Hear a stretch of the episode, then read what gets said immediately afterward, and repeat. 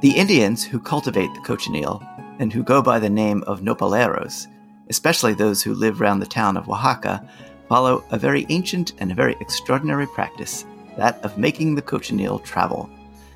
In place of preserving the insect in the rainy season in the interior of their huts, the Indians place the mother cochineals, covered with palm leaves, by beds in baskets made of very flexible reeds.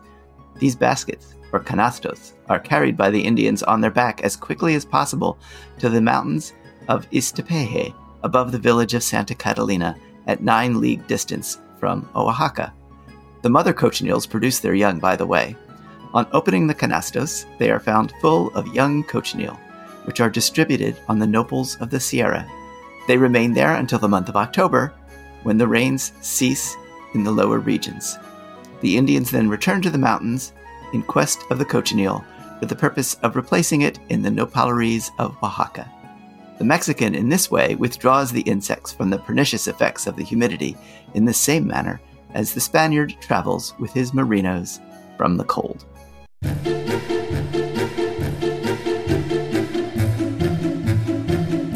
Hi, I'm Alexa Sand. And I'm Ian McInnes. And this is Real Fantastic Beasts. Because we believe that learning about animals in history and literature and art helps us understand our place among our fellow creatures today.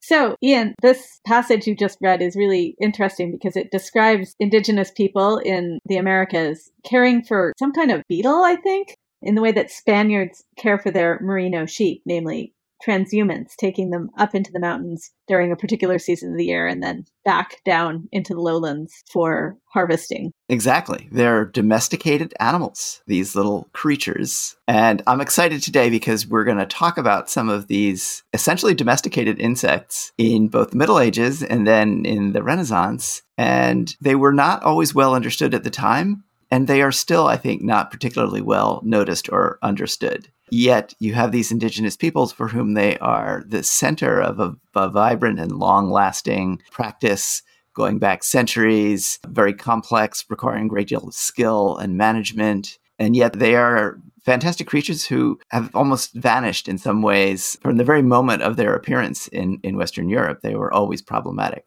But there's also insects from the Middle Ages that are very similar. So we get to talk about yes, those today.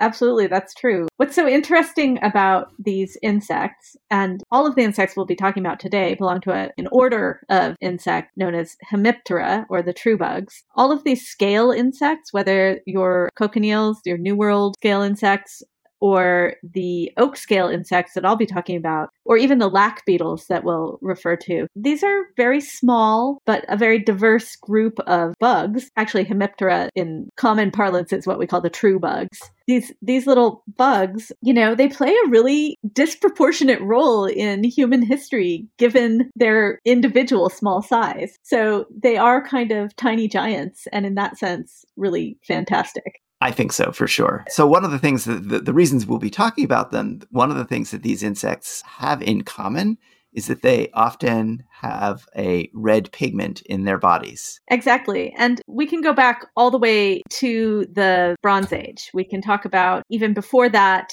the Upper Paleolithic. There is evidence that people understood that these little scale insects, these true bugs, at least the Mediterranean ones, prey on oak evergreen oaks that grow around the Mediterranean. There are a couple different varieties. These small bugs, the females which don't fly. They just sort of attach by their mouth parts onto the trees and then feed on the sap of the trees. When they're impregnated by the males who do fly, but actually have no mouth parts, so they only live long enough to basically impregnate the females, the females produce these little tiny eggs that are bright red that sort of surround the outside of the abdomen of the bug. It looks like tiny little seeds. These insects, the pigment there was being used as early as the Upper Paleolithic because there's some evidence of it in graves and in cave paintings. But the first time it's actually mentioned is in a Sumerian tablet of about 3000 BCE, which gives instructions on how to use these bugs to dye wool red. So it's one of the oldest natural dyes that we know of. I think that's So cool. So cool, yeah. So by the time you get to the Middle Ages, it's a widespread practice. The word that medieval Europeans used for these bugs is kermes, K E R M E S. And that actually comes from a Persian or possibly Turkish word, kirmis, which is both a color word, it means a sort of bright crimson red, and also the dye made from the insects. So it's both a material word and kind of a conceptual word. Is it also a word for the insect itself, right? I mean, because I think we use that today, right? We, we, we talk of a, a kermes as an insect. Did they refer to the insect that way or just to the dye and the color? It's not clear because every source that we have talking about this color of red and it's and it's you know I guess what I'm saying, like, there's no independent text that just talks about the beetles. There's only the discussion of the color that's derived from their bodies. It's a little That, that bit, is so interesting. and actually, like, a huge part of the Western European vocabulary for words that describe different shades of red comes from this word. So, like the whole, almost not the entire vocabulary of red, but even reds that weren't made from the bodies of these bugs, even those reds sometimes have names derived from various words having to do with the bugs. So, let me explain this a little better. Think about some of the words that we have for red, like crimson. Right. Or vermilion or scarlet or what, Okay. other, what other red words do we have? Well, let's just start with those. Crimson, I think, is the most obvious one that comes from Kermis. Kermes. hmm Does Um, carmine also come from Kermes?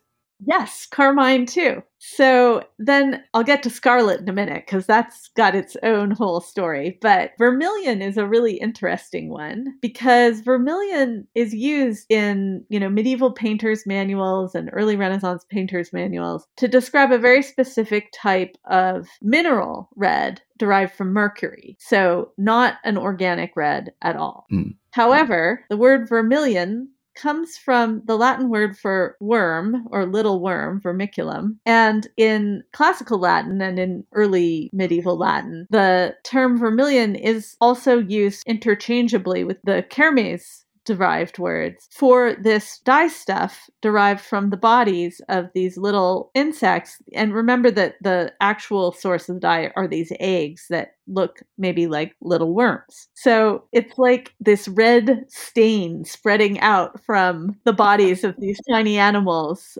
through the entire vocabulary of talking about the color red in European languages.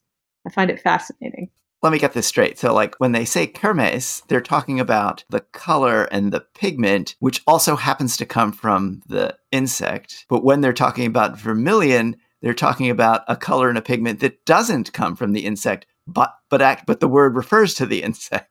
So the Exactly. the, the bug least- is the bug is in there and then not Yeah. in there. Well, at least by the 12th century. Now, like in the Carolingian period, when they say vermiculatus, that seems to still be referring to the dye stuff, the the scarlet dye, or I should say the vermilion dye.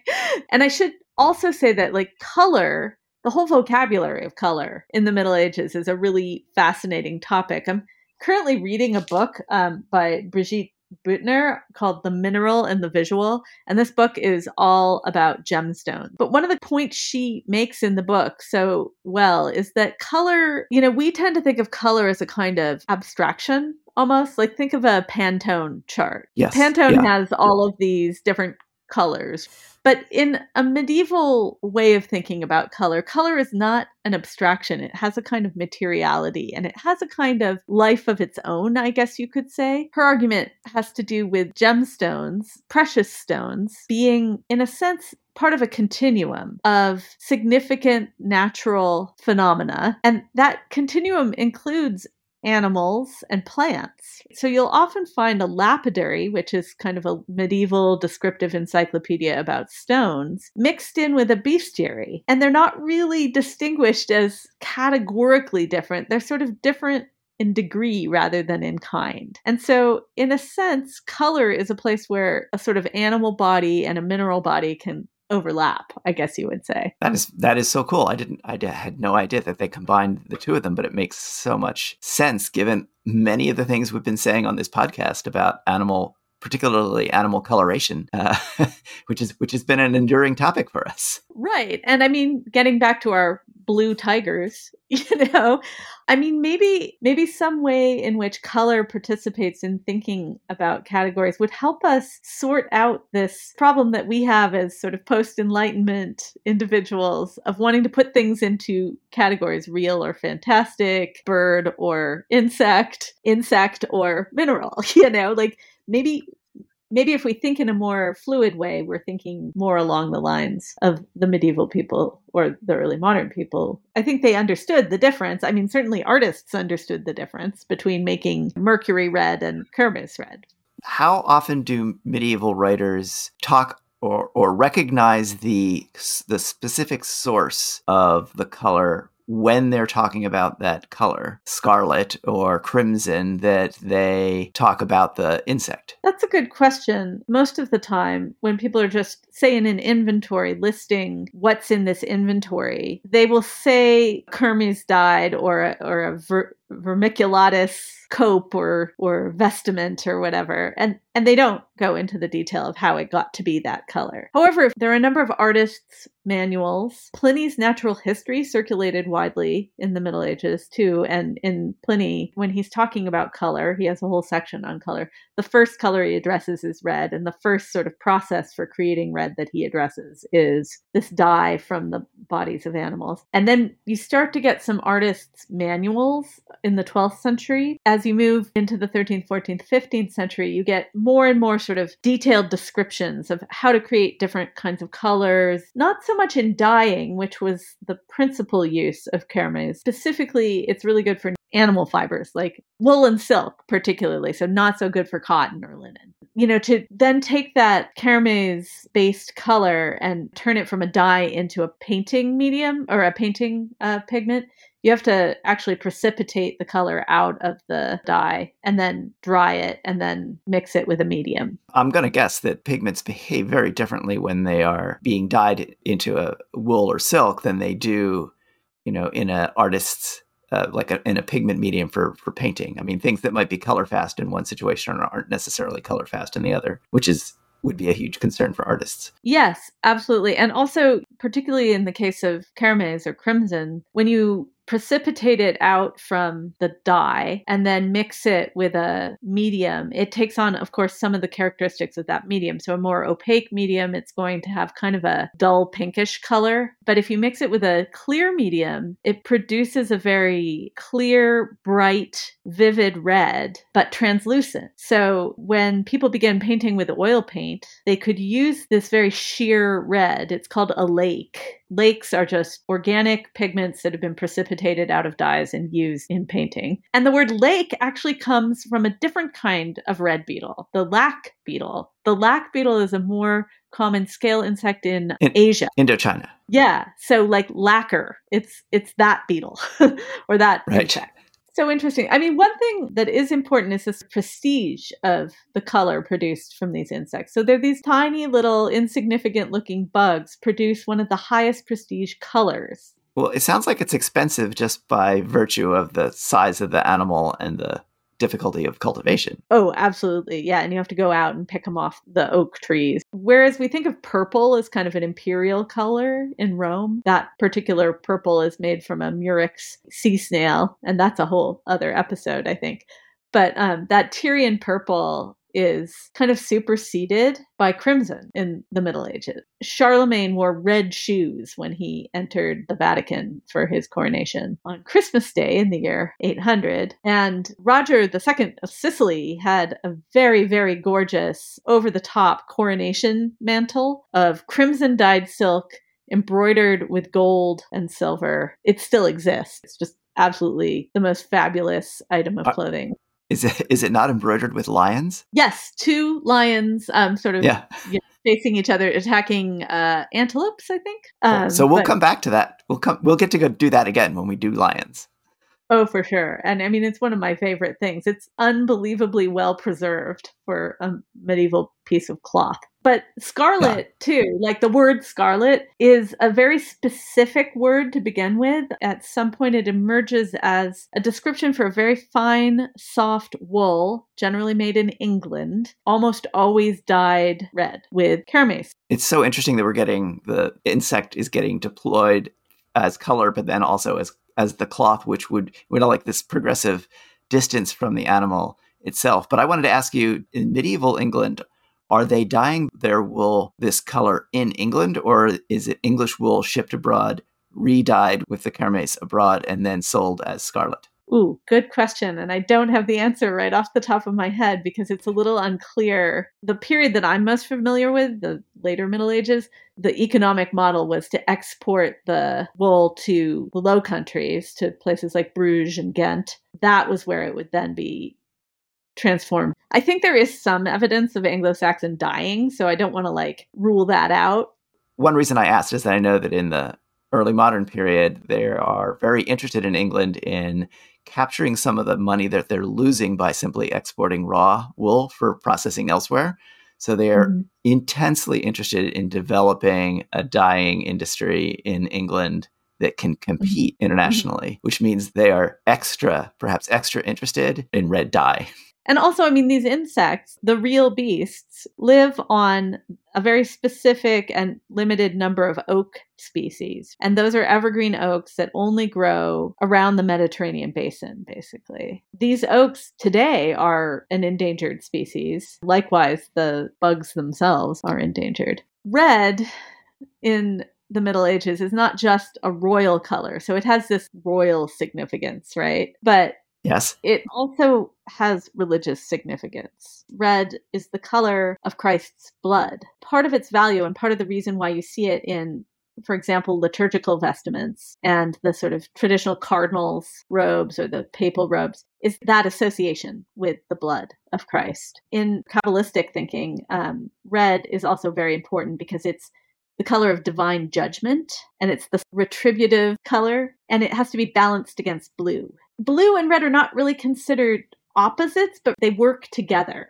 It's super interesting to think that our system of color in which red and blue are opposed is not it's that's cultural that red and blue are actually considered very aligned, and not just in medieval Jewish thinking, in medieval Christian thinking as well. You have the two colors that you'll almost always see the Virgin Mary wearing are either blue or red, because or red. they both symbolize her role as the human mother of Christ, but also as a pure vessel, also as a dispenser of mercy, and as a kind judge and as a protector of humanity. So it's all kind of mixed up in there. It is. So cardinals who wear red are then associated with the color, cardinal color, which is red. And mm-hmm. the bird that you might see on your feeders at this time of year is a cardinal named after the cardinals because the bird is red and the cardinals are red and the cardinals are red because of the kermes bug.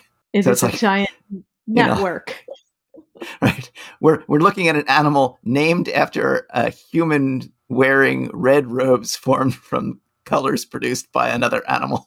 Yeah. yeah. What what a network. Kermes, as you've mentioned, I mean, it's an expensive and difficult process to extract this dye. It involves multiple stages of drying the bodies of the, of the insects and sorting them and immersing the resultant powder in a broth of chemicals essentially. So it's it's a lot of work and the color is very very valuable as a result. It's very expensive. And then it has these symbolic properties and and also kind of magical properties that are protective. It has medical uses like everything in the middle ages. But it's problematic from an economic point of view especially as you have growing demand a growing population growing demand for these beautiful scarlet fabrics. And then 1492 happens, and suddenly the world of possibilities for all kinds of organic dye stuffs expands radically. It does, because news comes back that they have discovered a fantastic red dye. And that, uh, that news really takes the dye industry, I guess, or the, the color industry of, of Europe uh, by storm. So there's a famous case in Venice. And I should say that there's a great book about this by Amy Butler Greenfield called A Perfect Red, where she tells mm-hmm. the story very engagingly. And I, I do recommend uh, the book. It's a it's a great read. So there's an event in Venice, which is one of the centers of the dye industry, because of course it's a it's a place where you know it's a trading location where some of these red dyes are coming from more Mediterranean locations into Europe, and they're aware of this new dye, so they set up a dye trial they literally put the dye, the new dye, this one that they've they've gotten head to head with your traditional kermes dye. And they also put it up against two other dyes, which are from insects in the period, very similar. They would have been called kermes, uh, you know, associated with that. But one is called Armenian red, which is a slightly different insect that does not live on an oak tree. It lives on another very specific plant and then something called St. John's blood, which comes from Poland. And mm-hmm. again, another scale insect. This one lives on the roots of a particular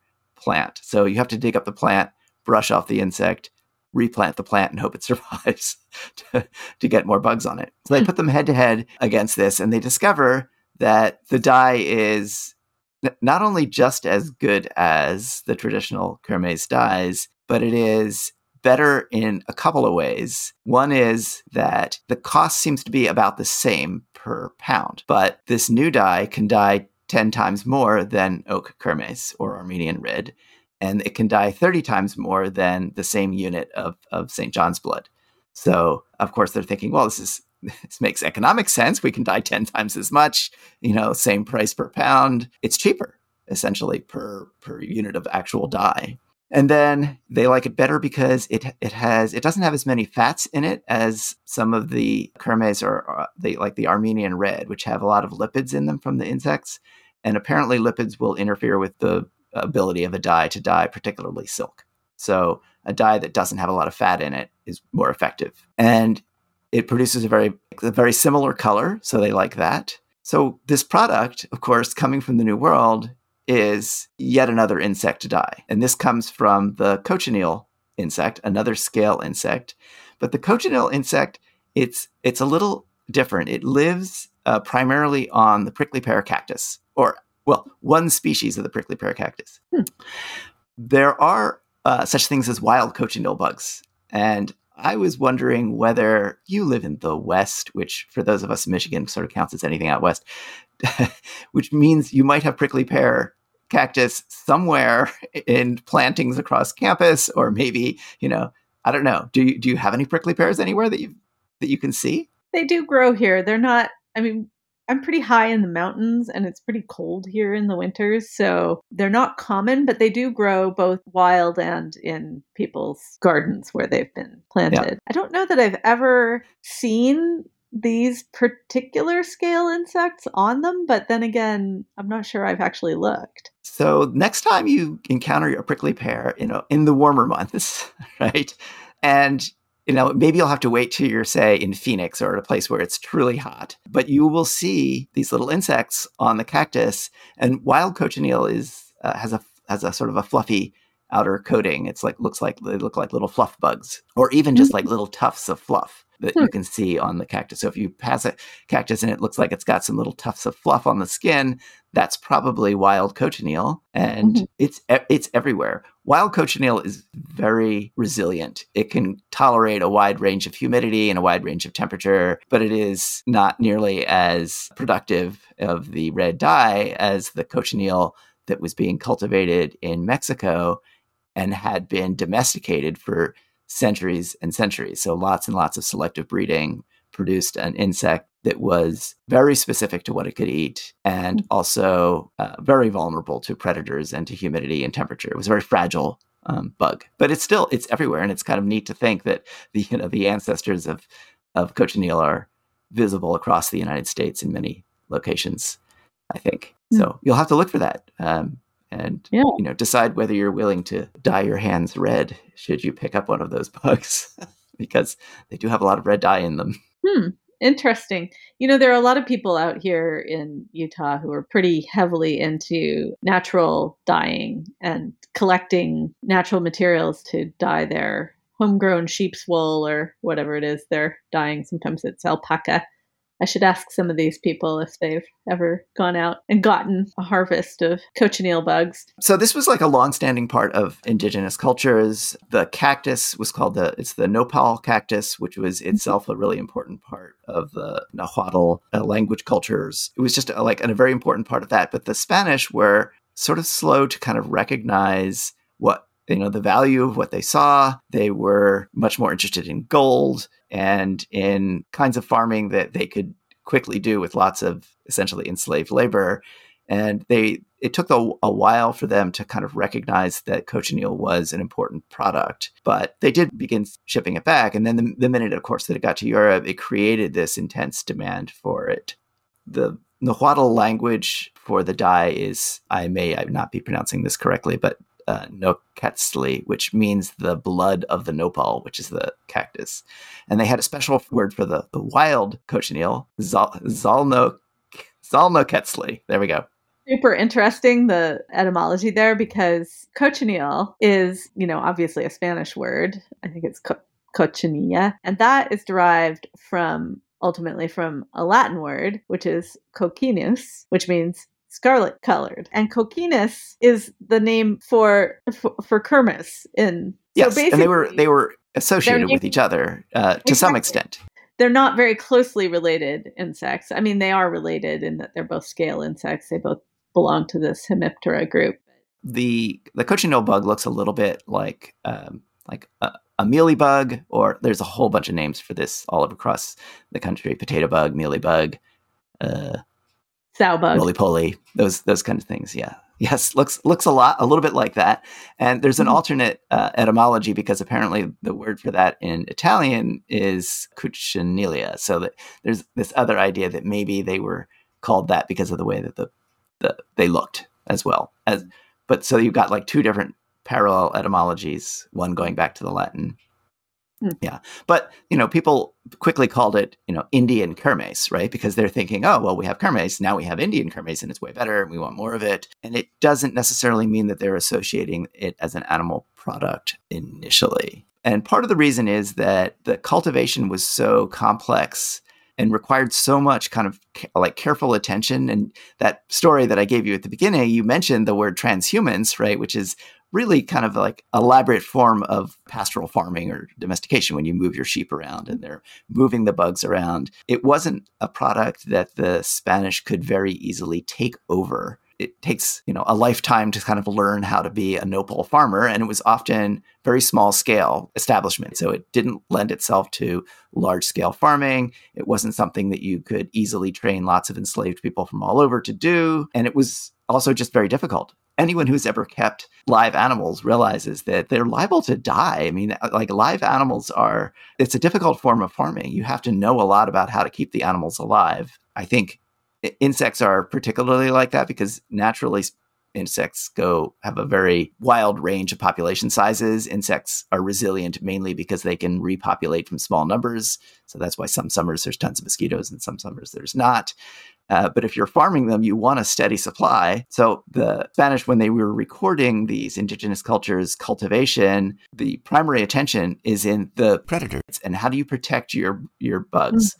from all the different predators that there are. And that includes lizards and turkeys and spiders and like all sorts of things that the, the little nopal farmer, um, the nopalero, has to go out there every day and make sure that their, their you know, precious cochineal mo- mothers are not getting eaten by all these different uh, parasites. It's interesting that they understood that these were the female insect, the mothers. They did, you know? yes that knowledge took a long time to get through to Europe, I have to say. I guess maybe the eggs were the giveaway if you understood them as eggs, but gosh, how do you sex a, yeah. a bug?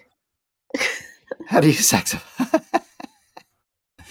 Well, uh, it they actually it's not the egg. I don't if, if it's the eggs of Kermes, it's not the eggs of the uh, cochineal that are the where you get the dye from they're getting it from the actual bodies of the mm-hmm. insect itself. So they would simply dry the insect and the the abdomen, which has all of the red dye in it, would remain and all the other parts of the bug would which were small to begin with, you know, the head and the legs, which basically just turn to dust and blow, blow away. Mm-hmm. And so the shipped form of cochineal is basically thousands upon thousands upon thousands of the bodies of these insects very small bodies, and uh, they would ship that back. And it looks like grains or berries, and they had that uh, notion even for I think Kermes, they would call it uh, grana, right? The grains of it. Mm-hmm.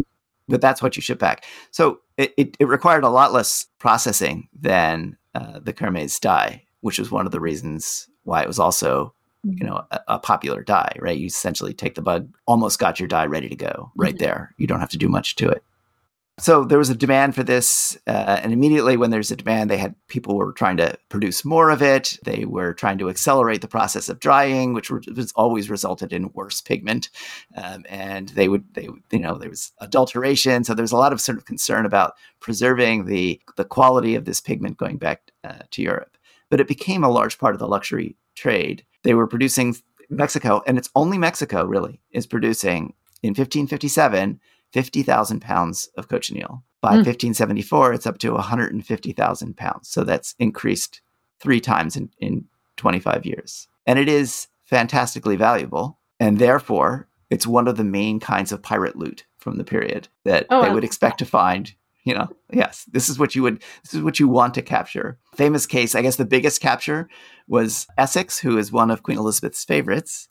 Mm-hmm. And as you know, her her favorites also uh, had sidelines as pirates, often out there under under her uh, jurisdiction. Yes, yeah. Uh, in 1597, he captured uh, 55,000 pounds of cochineal in one go, which is like maybe 30% of the entire trade for the year. It was worth 80,000 pounds, which is about $18 million today, although can't really do the, the, the, comparisons. It was worth so much, of course, that it was instantly nationalized. The, the Queen says, okay, so thank you. This is great. We really need this dye because we're trying to improve our dye, you know, our dyers. We're going to use all this dye. We're going to put it away, store it, and then we won't be vulnerable to the vicissitudes of the trade and the fact that Spain sometimes withholds cochineal in order to uh, for political effect.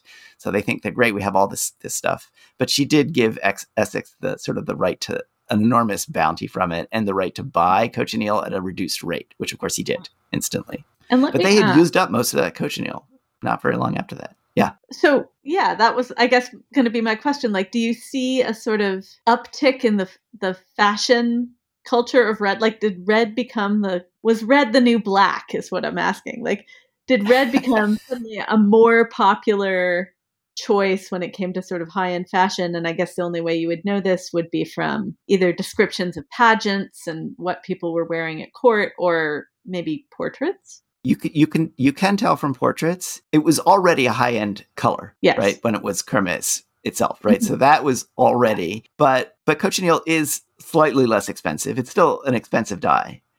What it, so mm-hmm. what it means is that the that red is per is moving further down in the social scale, but then also the desire to dress people up in red is increasing. So the most famous example, well, the, the cardinals were dressed in cochineal dyed robes by decree of the church after a certain point, right? So they said, from now on, all of our cardinal robes will be dyed with this new dye, which is so awesome. And part of that is that the dye itself was developed even after it came back. So there's a guy named Drebbel uh, in the early 1600s realized that if you if you combine, he was a kind of a alchemist and kind of experimenter, uh, mm-hmm. and he realized that if you combine cochineal with tin, you can get even more vibrant colors. And the most famous impact, of course, is that the British redcoat, the soldier, the, the, habit of dressing their, their soldiers in red comes from the advent of the of the cochineal dye and their desire to like use that color to mark their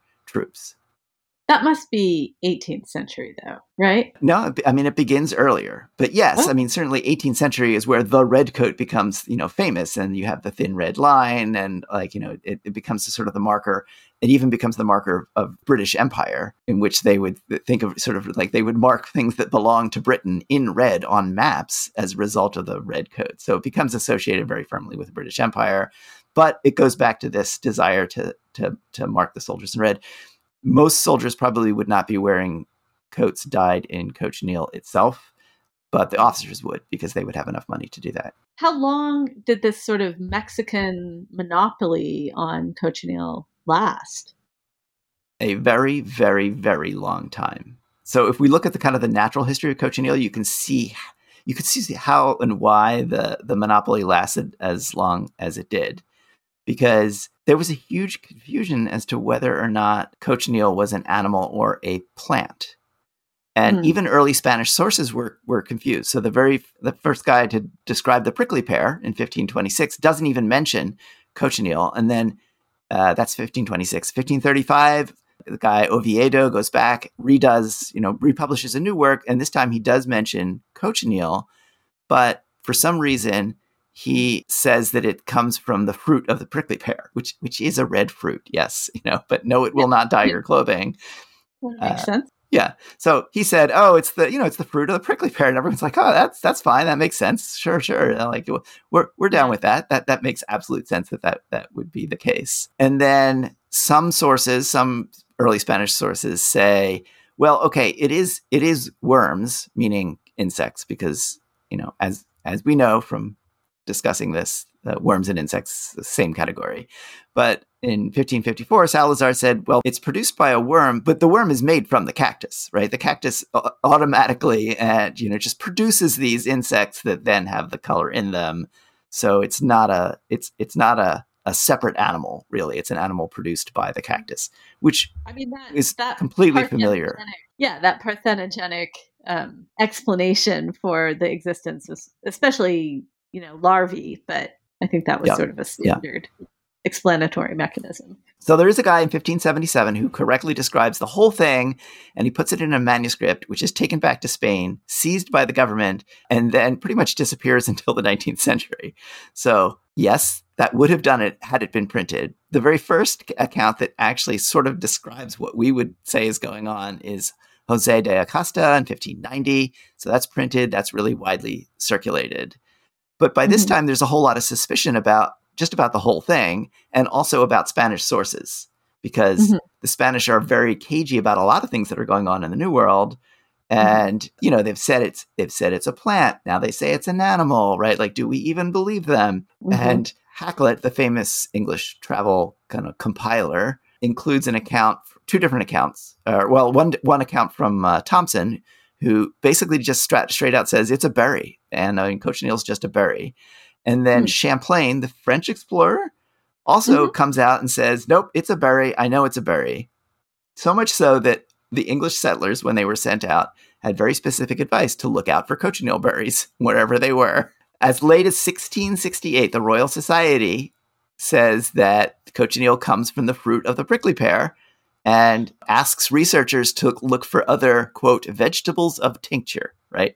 Look out for vegetables that are going to you know vegetable dyes. Which you okay, know is so, so, interesting because what we know about vegetable dyes and early modern and medieval people knew this well especially if they were in the business is that vegetable dyes are not you don't have like a red berry makes a red dye. You have a, a sort of ugly yellowish plant makes this beautiful color of blue you know right they're not yeah. they're not true the the colors they present are seldom the colors that they produce yes and as we know chemically speaking colors can cha- you can change colors radically just by combining minerals and plants and yeah, acids and metals and, and, metal salts. Yeah. yeah. Oh, they. I mean, they had been combining cochineal with alum as a in, in order to make it set better in, in the cloth, and that actually increases the color too. So mm-hmm. here's the problem: you say like you know if you go back, you say like, hang on, the act the cochineal that they were getting was the bodies of insects right? Thousands and thousands of insects. Each pound of cochineal had something like 70,000 little cochineals in it. That's how mm-hmm. small they are. So yeah. you think, couldn't they just look at the dye and say, like, huh, looks like a bunch of, you know, insect parts to me? Which, mm-hmm. but they didn't. They didn't do that, partly because, you know, magnifying glasses are weak, but it also has a lot to do with what they expect to see. They see what they expect to see. Mm-hmm. Uh, and uh, Robert Boyle, the English scientist, asked a guy named Leeuwenhoek, who had a famous microscope. And mm-hmm. I think sometimes you learn about Leeuwenhoek when you learn about microscopy and right, the 1st mm-hmm. microscopes, right? Leeuwenhoek's right. microscopes were amazing. He observed like meticulous things. So Boyle said, Leeuwenhoek, use your microscope, which is the best ever, and check out the cochineal and tell us what you see. Leeuwenhoek looks through the microscope, says, Yep, they're berries. I see berries. yep. Oh. He said that. Yeah. So he said that. Boyle said, Okay, try it again. Tell me what you really see. Is this your final answer? and Leeuwenhoek looks back through the microscope and says, like, hang on, wait a second. These are insects. And he describes them perfectly. Eventually, in 1704, you like you uh, kind of get images published, uh, like microscope images, which, by the way, are still not widely accepted by lots of people because first they they distrust what microscopes are seeing, and also you know you have cases where the guy looks through one day and sees a berry, and he looks through another day and he sees the insect. But essentially, they were they were seeing the the, the bodies of the insects. Uh, and you know, if you cut the uh, the body open, you can see some eggs inside, uh, which is really a tribute to how amazing Leeuwenhoek's microscope was. Yeah. And in the eggs, you know, he could see the beginnings of the baby cochineals, which put an end to the idea that cochineals are born from the cactus itself. You would think, should they be accepted? However, still widely not accepted. People still think of it as an animal product. Um, and the, the famous example of which it was pretty much finally agreed by everybody that this was an animal is has to do with a bet that a guy named Melchior de Ruysch had with a friend. So Melchior said, I'm sure they're animals. His friend said, I'm sure they're plants. You know, it was the old debate. We all talk about this. Nobody knows. Nobody knows. Melchior said, I bet you anything, right? It's an animal. Let's have a bet. And Melchior went to a friend in Spain who went to friends in Mexico and got all these testaments, including testaments from the people who, from the Nopaleros, right, about their right. how you grow cochineal, um, all of it, brought back all the testaments. And the bet was solved by an independent tribunal that like sat down and reviewed all the documents. And they said, these are really convinced, this is really compelling. The microscope stuff, not so much, but like these are the people, these people know what they're talking about. It's clearly an animal even at that point, though, they sort of wondered how can it be an animal? There's only you know like these are the these are clearly female animals. They've got eggs in them. There's no male cochineals, right? You can't have an animal without a male. Uh, maybe they're all female. You know that old saw that they would do with everything, including tigers. you know, or like maybe we're back to the idea that they're just somehow produced by the cactus and then go on having their own young after that. Whatever, and that has to do with the fact that the sources from Mexico, the growers talked about a butterfly that would go back and forth over the cochineals, uh, you know, and then and it was an important part of the process.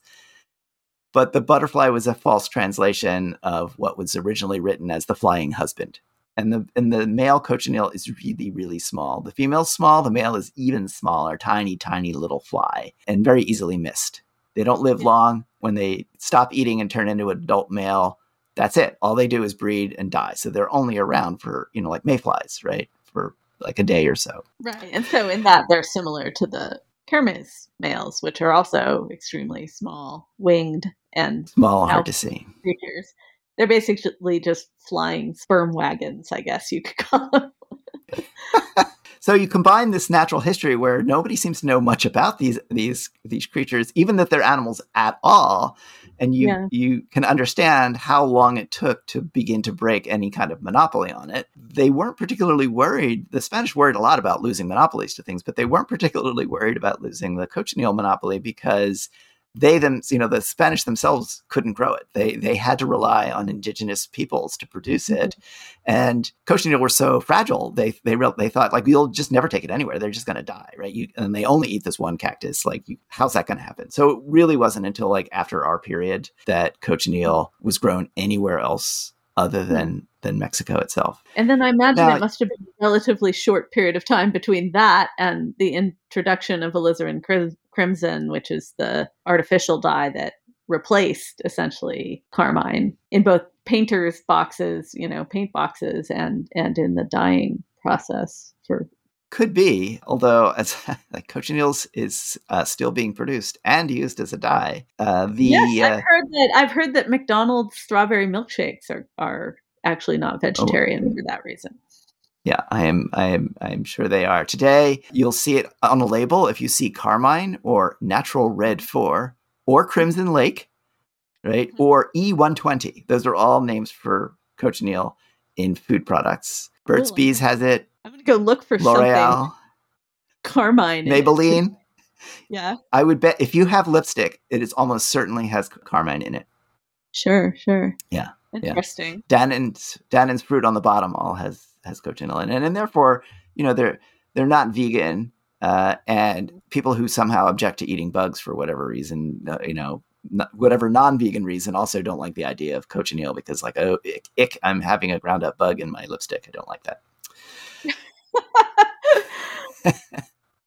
But it was used as a dye for, for a very long time yeah, it takes us right back to our sort of the medieval worldview, in which there's not really a huge difference between, I mean, there is a difference, obviously, but like animal, mineral, vegetable, that's a continuum of under the sort of aegis of cre- created matter, right? It's right, not right. It's not like part of the problem that we have with eating bugs or, or thinking that we're consuming something with insects in it is sort of categorical problem. The, the fact that we have them in a non-food category or a taboo category. Whereas in plenty of cultures, insects are on the menu. And like I've always found it weird that people will eat shrimp but not a cricket or a grasshopper, whatever. Like I was at a taco place once, and it's one of these uh, Jose Andres restaurants in Washington D.C. and you can get different kinds of tacos, including shrimp tacos and grasshopper tacos or cricket grasshopper tacos. tacos. Can't, can't remember which it is, but insect tacos. And people were like, "Oh, gross! You're getting the, you know, whatever." People were getting all excited about eating the insect tacos. But I'm like, but if you're going to eat a shrimp taco, I, I don't see the difference, honestly. They're not that different. Shrimps are just the bugs of the sea. Yeah. Appearance of red on flags often comes goes back to um, cochineal. Kermes is probably too expensive just to put on your, your average flag. But uh, Oh, the. American flag, you know, Betsy Ross's flag would have been cochineal. The flag flying over Fort Henry or whatever the the one that Sure. led to the national anthem would have been a like the the red in that would have been a cochineal red. So it it has its implications. And the other really interesting thing to think about is its role in the kind of indigenous production of that dye.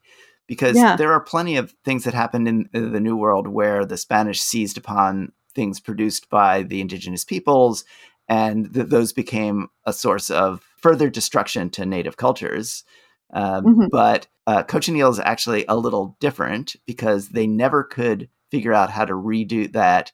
Only only the indigenous peoples could produce it, and the areas where it was produced tended to have families that got to stay together. They had greater access to resources because they were producing a very valuable product. Mhm. And some people have said that the reason that Oaxaca is today one of the most diverse regions in Mexico and one with a very strong indigenous culture has to do with the fact that they had cochineal to sell. Hmm. That cochineal made them more resilient in this the awful storm of things that happened to native cultures as a part of colonialism.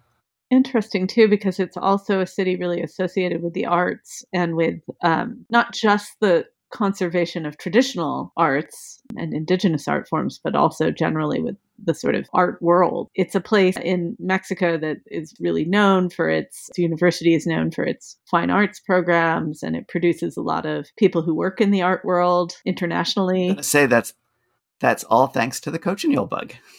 Yeah, a really fantastic little insect.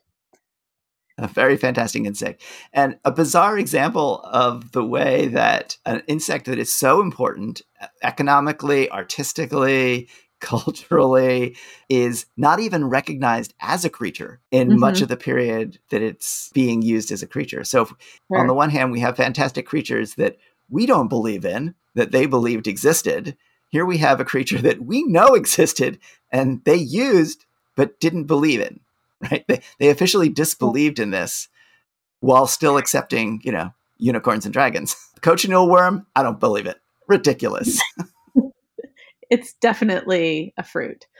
by the way so if you have if you have questions for us you can either email them to producers at real fantastic beasts or you can ask them on twitter but that is all we have for today So long as there is a Twitter. so long as there is a twitter